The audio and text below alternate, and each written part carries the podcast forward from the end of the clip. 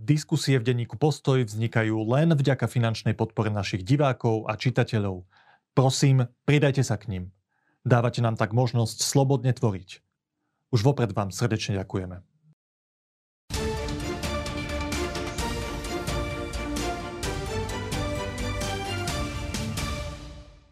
Voľby klopú na dvere a voliči dostávajú stále silnejšie dávky politických emócií. Preto vítam v štúdiu človeka, ktorý je v politike už 10 ročia a možno nám ponúkne nadhľad nad touto situáciou, i keď sám kandiduje za politickú stranu KDH. O diskutovaných vyjadreniach predsedu KDH a napríklad aj o tom, či vidí pri dnesnom rozložení síl nádej na dobrú vládu, sa porozprávam s Františkom Mikloškom. Vítajte. Ďakujem. Pán Mikloško, začneme aktuálnym dianím. Médiami letí výrok vášho predsedu Milan Majerského, ktorý na otázku, či je pre Slovensko väčšia hrozba korupcia alebo LGBT, odpovedal, Obidve sú nešťastím ktorejkoľvek krajiny, nielen Slovenska, aj to, aj to. Sú to pliagy, ktoré jednoducho ničia krajinu, ktorúkoľvek aj korupcia, aj LGBT môžu zlikvidovať národ ako taký. To som ocitoval jeho tri odpovede. Áno. Vy ste to viackrát už okomentovali slovami, že to bola komunikačná chyba. Ako by ste, by ste ale vy osobne odpovedali na tú otázku, že či je pre Slovensko väčšia hrozba korupcia alebo LGBT?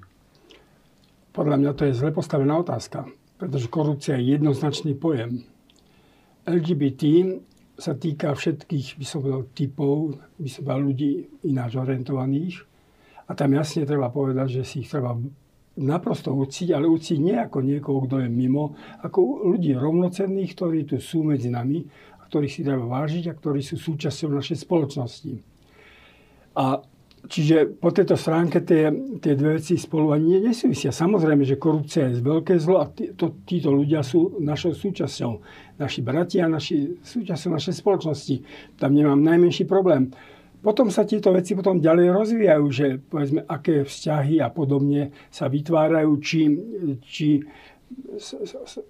povedzme pre niektorých ľudí je manželstvo aj definované aj pre ľudí tohto typu.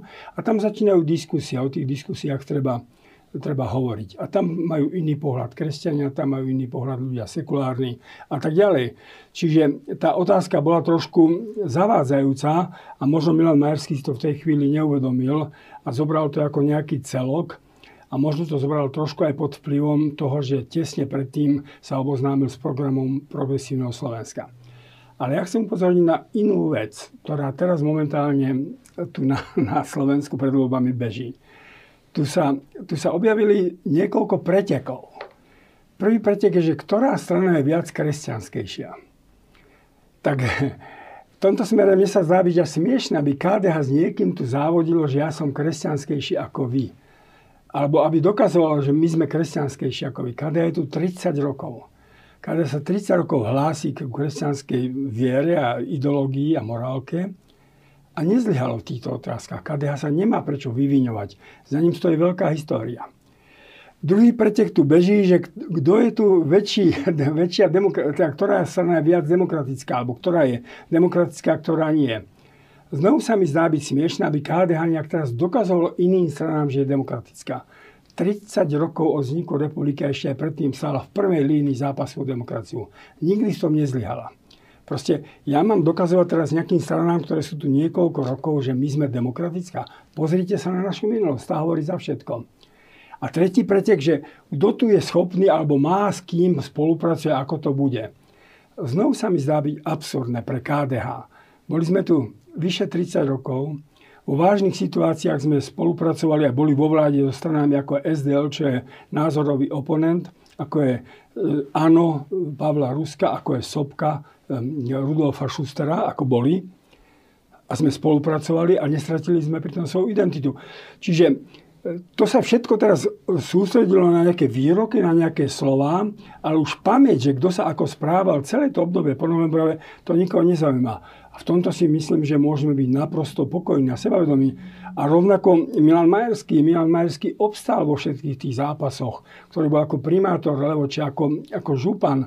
Veď on vytváral, on organizoval tie panichídy za židovské obete. Veď tam okolo boli ľudia, ktorí, ktorí to odmietali, alebo ktorí protestovali, alebo ktorí na protest odišli.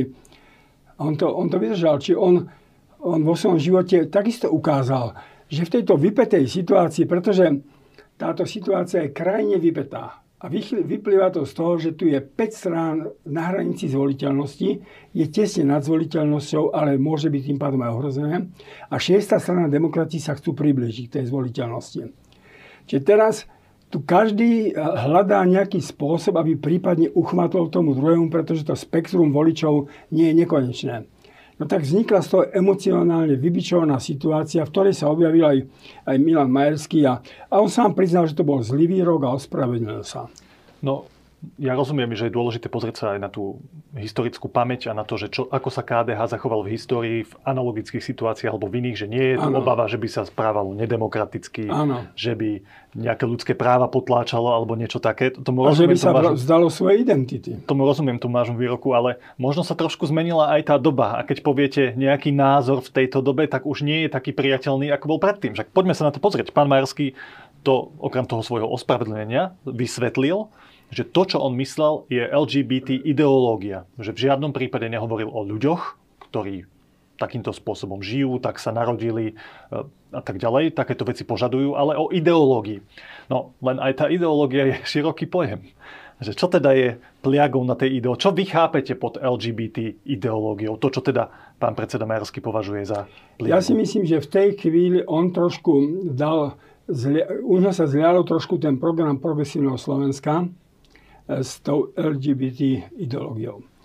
Pretože v tom programe Progresívneho Slovenska je napríklad úplná liberaliza- liberalizácia potratov.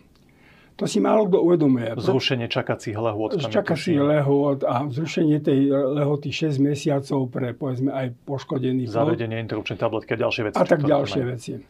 Čiže hm, Majerský bol zrejme ďalej pod vplyvom toho, že v tom programe Progresívneho Slovenska je napríklad vylúčenie všetkých církevných e, náboženstiev zo škôl. To znamená zmena Vatikánskej zmluvy. Ja vám poviem, Vatikán má zmluvy s 200, vyše 260 krajinami, teda vyše 260 zmluv s rôznymi krajinami, rôzneho typu. Nepoznám prípad, že by nejaká krajina prijala zmluvu a za pár rokov ju chcela meniť s výnimkou komunistov. Komunisti v 48. bez pro, problému zrušili celé modus vivendi, ktorý priniesol Beneš. Aj v ostatných krajinách, kde mali takéto zmluvy, komunisti to zmietli. Ale ja nepoznám, to je, to, to, to je vykorenené z nejakej kultúry alebo nejakej diplomácie, že teraz zmeniť. Pričom tie vatikánske zmluvy sa netýkajú len katolíckej cirkvi, ale oni sa týkajú všetkých cirkví, lebo také isté zmluvy sú s inými cirkvami.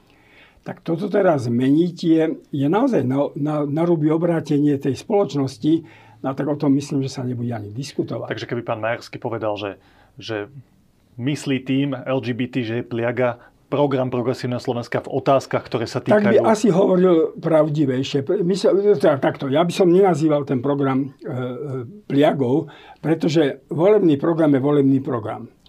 A rozhodujúce je, že s čím tá strana potom príde, ak má ísť do volieb. Čo by ste povedal, že tie myšlienky sú nebezpečné? Tie myšlienky sú, sú nebezpečné, nebezpečné. Sú proste pre nás, povedzme ako kresťanských demokratov, nepriateľné. My, že my si my nemôžeme súhlasiť, veď tam my sme naozaj popreli svoju identitu. Ak progresívne Slovensko nájde väčšinu v parlamente a prekoná to, prehlasuje to, samozrejme e, bez toho, aby sme my boli vo vláde, no tak potom musíme to rešpektovať, že taký je stav slovenskej spoločnosti. Ale my nemôžeme, tak ako Lidovci, povedzme, v Čechách sa prizerali na to, že čo sa tam dialo, alebo CDU v Nemecku sa prizerali vo vláde, čo sa, čo sa deje, ako sa liberalizujú tie zákony. My sme nemohli byť súčasťou takejto, by som mal, takéhoto konania. Čiže e, pliagov by som to nenazval, pretože, pretože to je ich volebný program, na ktorý v demokracii majú právo. Ale ten volebný program bude minútu po voľbách konfrontovaný s tým, ktoré strany pôjdu do parlamentu, na čom trváte, z čoho ste ochotní ustúpiť a čo sú hlavné priority nejakého programu. Jedna vec sú výroky pána Majerského, druhá vec je tá intenzita reakcií, ktoré sa na to spustili. A chcem sa vás opýtať len na jednu, lebo tá bola zaujímavá, bola znútra KDH, konkrétne spomeniem pána Ivana Bošňáka, ktorý je na konci kandidátky KDH. ktorý e, teda pána Majerského nepriamo zaradil do radu medzi extrémistov v tom svojom statuse. Aj pán Štefanec, europoslanec napríklad, sa veľmi ostro vyhranil voči svojmu vlastnému predsedovi. Um, chcem sa vás opýtať, vy, ktorí poznáte KDH dlhé roky, že vy ste zvyknutí na takto kritické hlasy voči predsedovi? Alebo ak nie, je to správne reagovať? Neškodí to KDH, takéto vyjadrenia od ľudí, ktorí priamo kandidujú za KDH? Samozrejme, že to škodí. To povedzme teraz hovorím ako politik. Tri týždne pred voľbami, keď niekto takto ostro vystúpi. Veď samozrejme, možno povedať, možno povedať, že to bol zlý výrok, to on sám priznal, to ja hovorím, že to bol zlý výrok, doteraz sme o tom hovorili, ale nejaké takéto ostré útoky priamo na predsedu považujem za, za neadekvátne. Lebo v tom prípade už by som považoval za konzekventnejšie, keby taký čo, človek povedal, no tak ja v takom prípade idem z kandidátky preč. Ale ak som tam a vlastne akceptujem toho lídra ako jednotku a zároveň takto vystúpim, tak je to pre mňa niečo, čo som sa doteraz nesretol. Poďme ďalej. Vy ste známi aj tým, že dokážete sa rozprávať, aj ste rešpektovaní aj na inej strane toho spektra ideového, ako toho kresťansko-konzervatívneho, aj toho liberálnejšieho a iných, aj progresívnejšieho. A progresívne Slovensko, kde určite tiež poznáte niektorých ľudí a viete sa s nimi rozprávať, má v tom už spomínanom programe aj, aj také veci, ako, ktoré pohoršili mnohých konzervatívcov.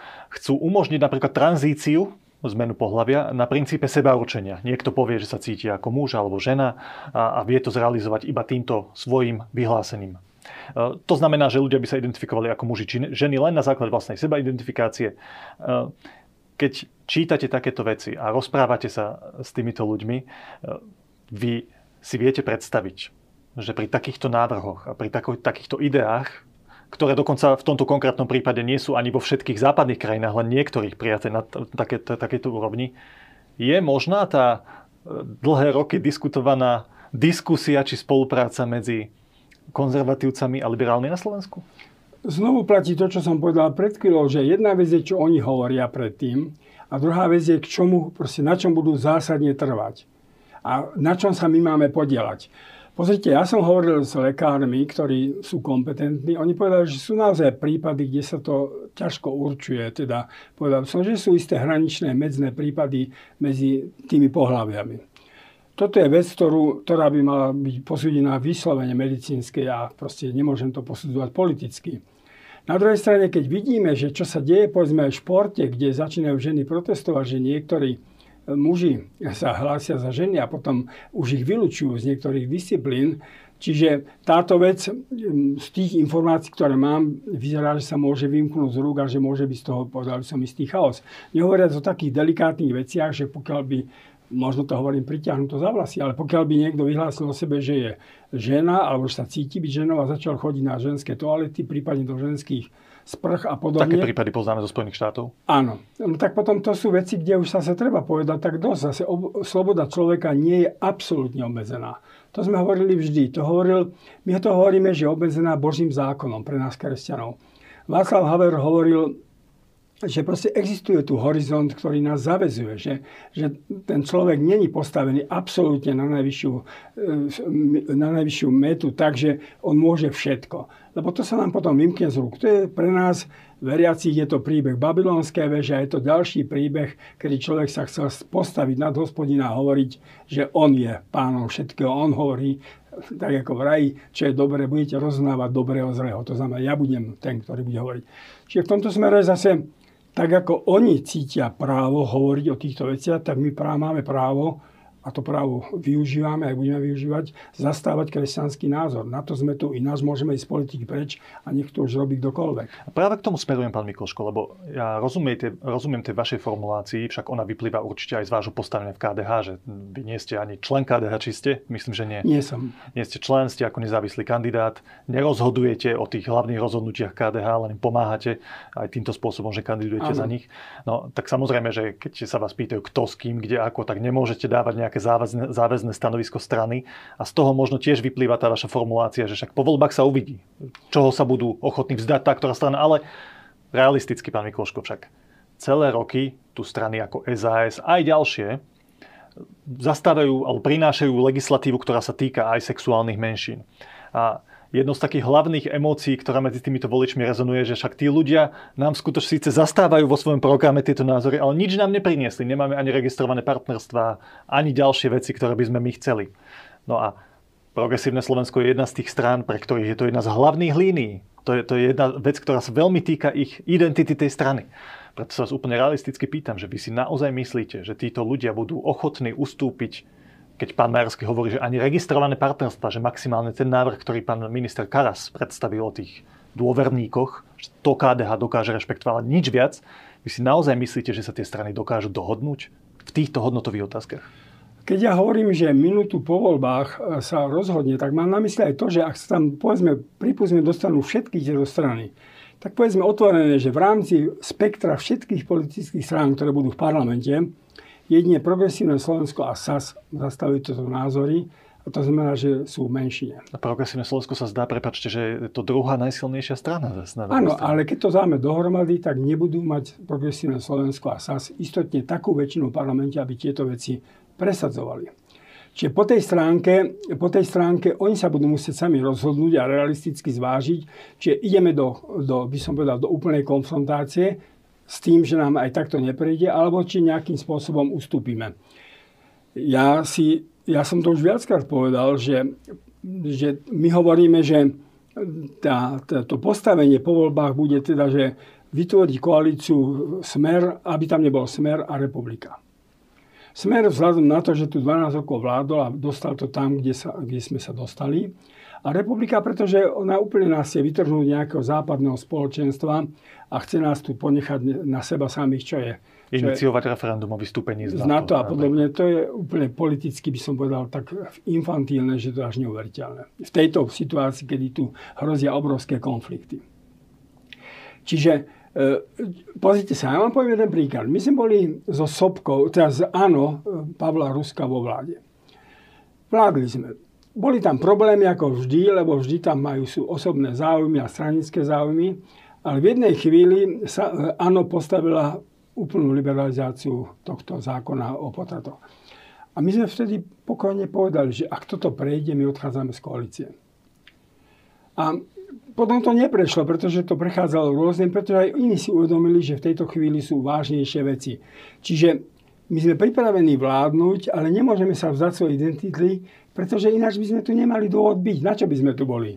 A tak už potom nech tam je iná strana, ktorá, ktorá už ale sme tu 30 Rozumiem, rokov. len opakujem, že možno túto istú veci hovoria v progresívnom Slovensku, že tieto veci, nejaké výrazné zlepšenie situácie párov rovnakého pohľavia a nestačia im inštitút dôverníkov, že to je súčasť našej identity.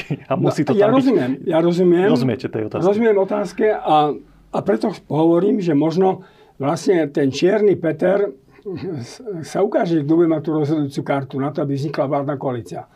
Možno to nebude KDH, možno to bude progresívne Slovensko, ktoré bude si musieť zvážiť, či idem do vlády alebo neidem do vlády, alebo ako to bude vôbec. Rozumiem. Výhrada hlavne z tých kruhov Olano, ktorí sa profilujú ako tá hlavná protikorupčná sila e, za celé tie roky, voči KDH spočíva v tom, že ste nevylúčili spoluprácu s hlasom. Teraz sa vás nepýtam ako však nie ste v predsedníctve KDH, nerozhodujete o tom, kto s kým, ale vás osobne, na váš názor, prečo je to ten hlas v tom vašom uvažovaní priateľnejší ako smer? Lebo však predsa väčšina tých ľudí vyrástla v smere a podielala sa na všetkých tých rozhodnutiach, ktorý smer v posledných 12 rokoch urobil. Lebo nesiem v sebe tú politickú skúsenosť s Demokratickou úniou, kde boli prominentní politici HZDS, Kňažko, eh, Kňažko a ďalší, Moravčík, Roman a ďalší, ktorí tam boli a ktorí potom odišli od Vladimíra Mečiara a boli súčasťou toho projektu, ktorý vlastne priviedol potom Slovensko do Európskej únie a do NATO. Teda najprv do NATO a potom do Európskej únie. Čiže, čiže tú možnosť, ak sa niekto odpojil, tu by som dal. Ak sa ukáže, že tam budú prebiehať nejaké trestné stíhania, a že tie trestné budú, by som povedal, že zodpovedať v skutočnosti, tak to skomplikuje situáciu. Ale mám tu historickú skúsenosť, že po odchode demokra- politikov Demokratskej únie z HZDS sa dalo vládnuť a posúvať ďalej. To je dobré a pekné, že Olan hovorí, že s hlasom nepôjde. Tak Olano chce ísť len s tým, že kto dá do slúby 500 korunáč, 500 eurovku. No tak to sú také predvolebné veci, o ktorých ja nebudem s nimi ani Áno, ale ešte, prepáčte, neviem, či to je úplne analogické, teda keď si to dávate do analogie, to kňažka a ľudí, ktorí boli v HZDS a potom zohrali dobrú a pozitívnu rolu v demokratizácii Slovenska s tým súčasným hlasom, lebo nestačí vám napríklad ten príklad, že pred niekoľkými dňami, týždňami e, sa vyjadrovali politické strany k tým trestným stíhaniam, ktoré sa vedú a ktoré sa týkajú aj politikov a pozícia hlasu tak vážnej veci, trest, ako sa pozerajú na to, ako sa stíha zločin na Slovensku, bola úplne rovnaká ako smer, napriek tomu, že to už nie je smer. Ano, nie je to pre vás sú... varovanie, že títo ľudia majú stále tú DNA, ktorá vám na smere tak prekáža? E, áno, je to varovanie, ale znovu berem do úvahy, že je to predvolebná kampaň.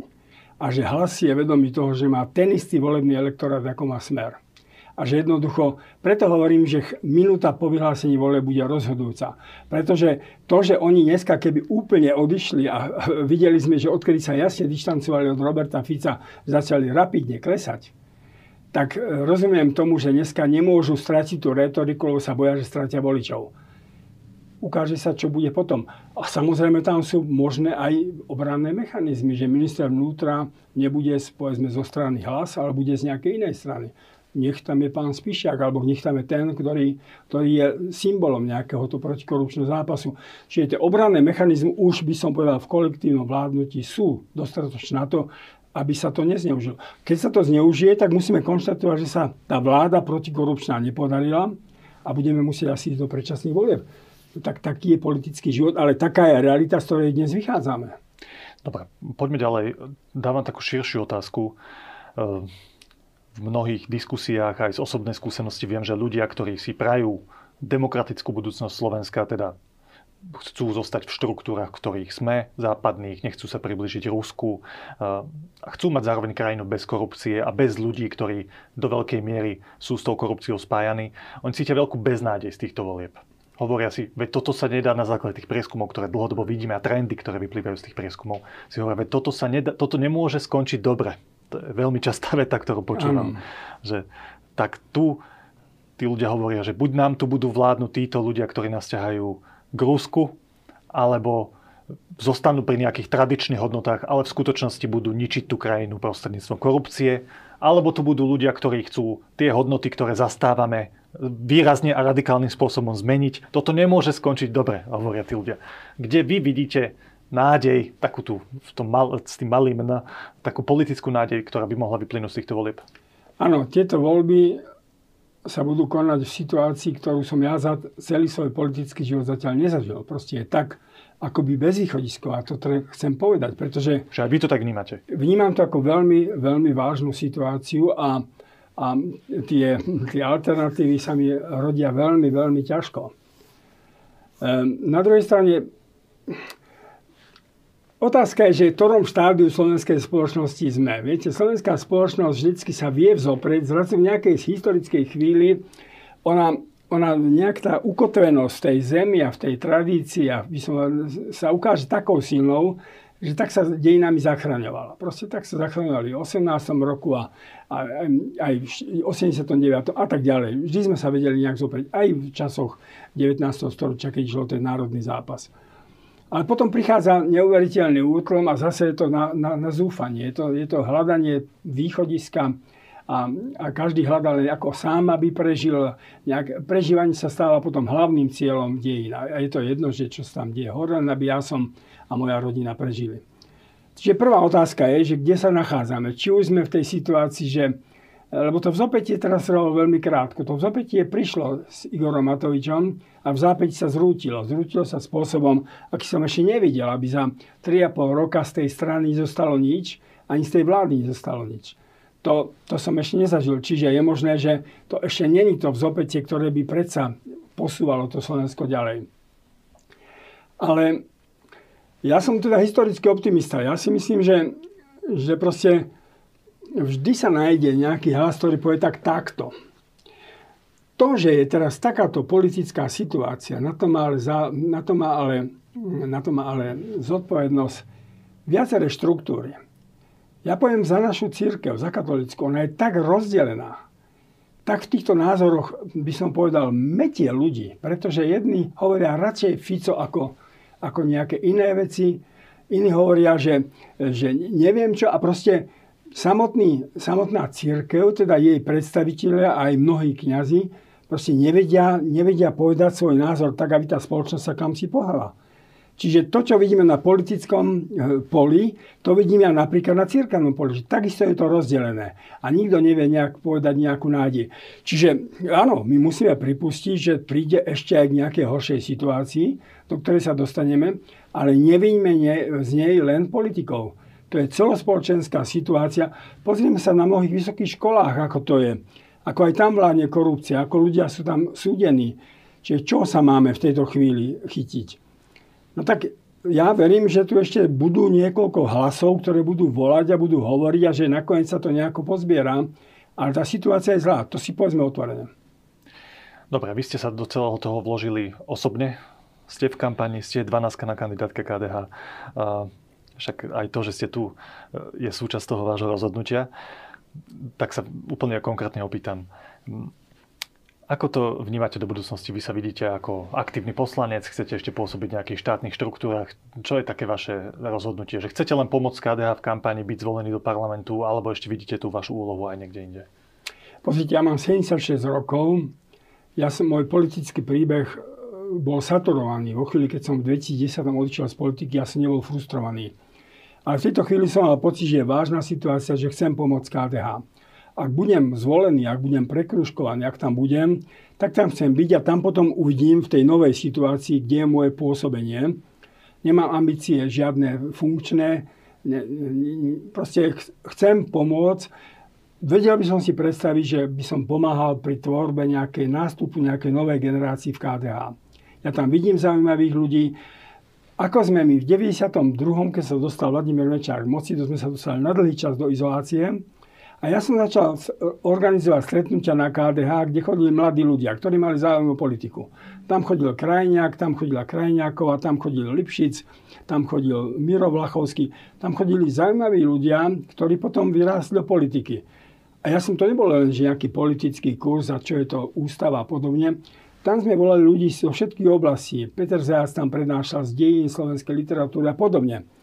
Ja si viem predstaviť, že ak sa KDH dostane a ak bude mať možnosť proste prehovoriť, a to som presvedčený, že má zaujímavých ľudí, len nemali možnosť sme ich zbadať, lebo nemali, neboli pri moci.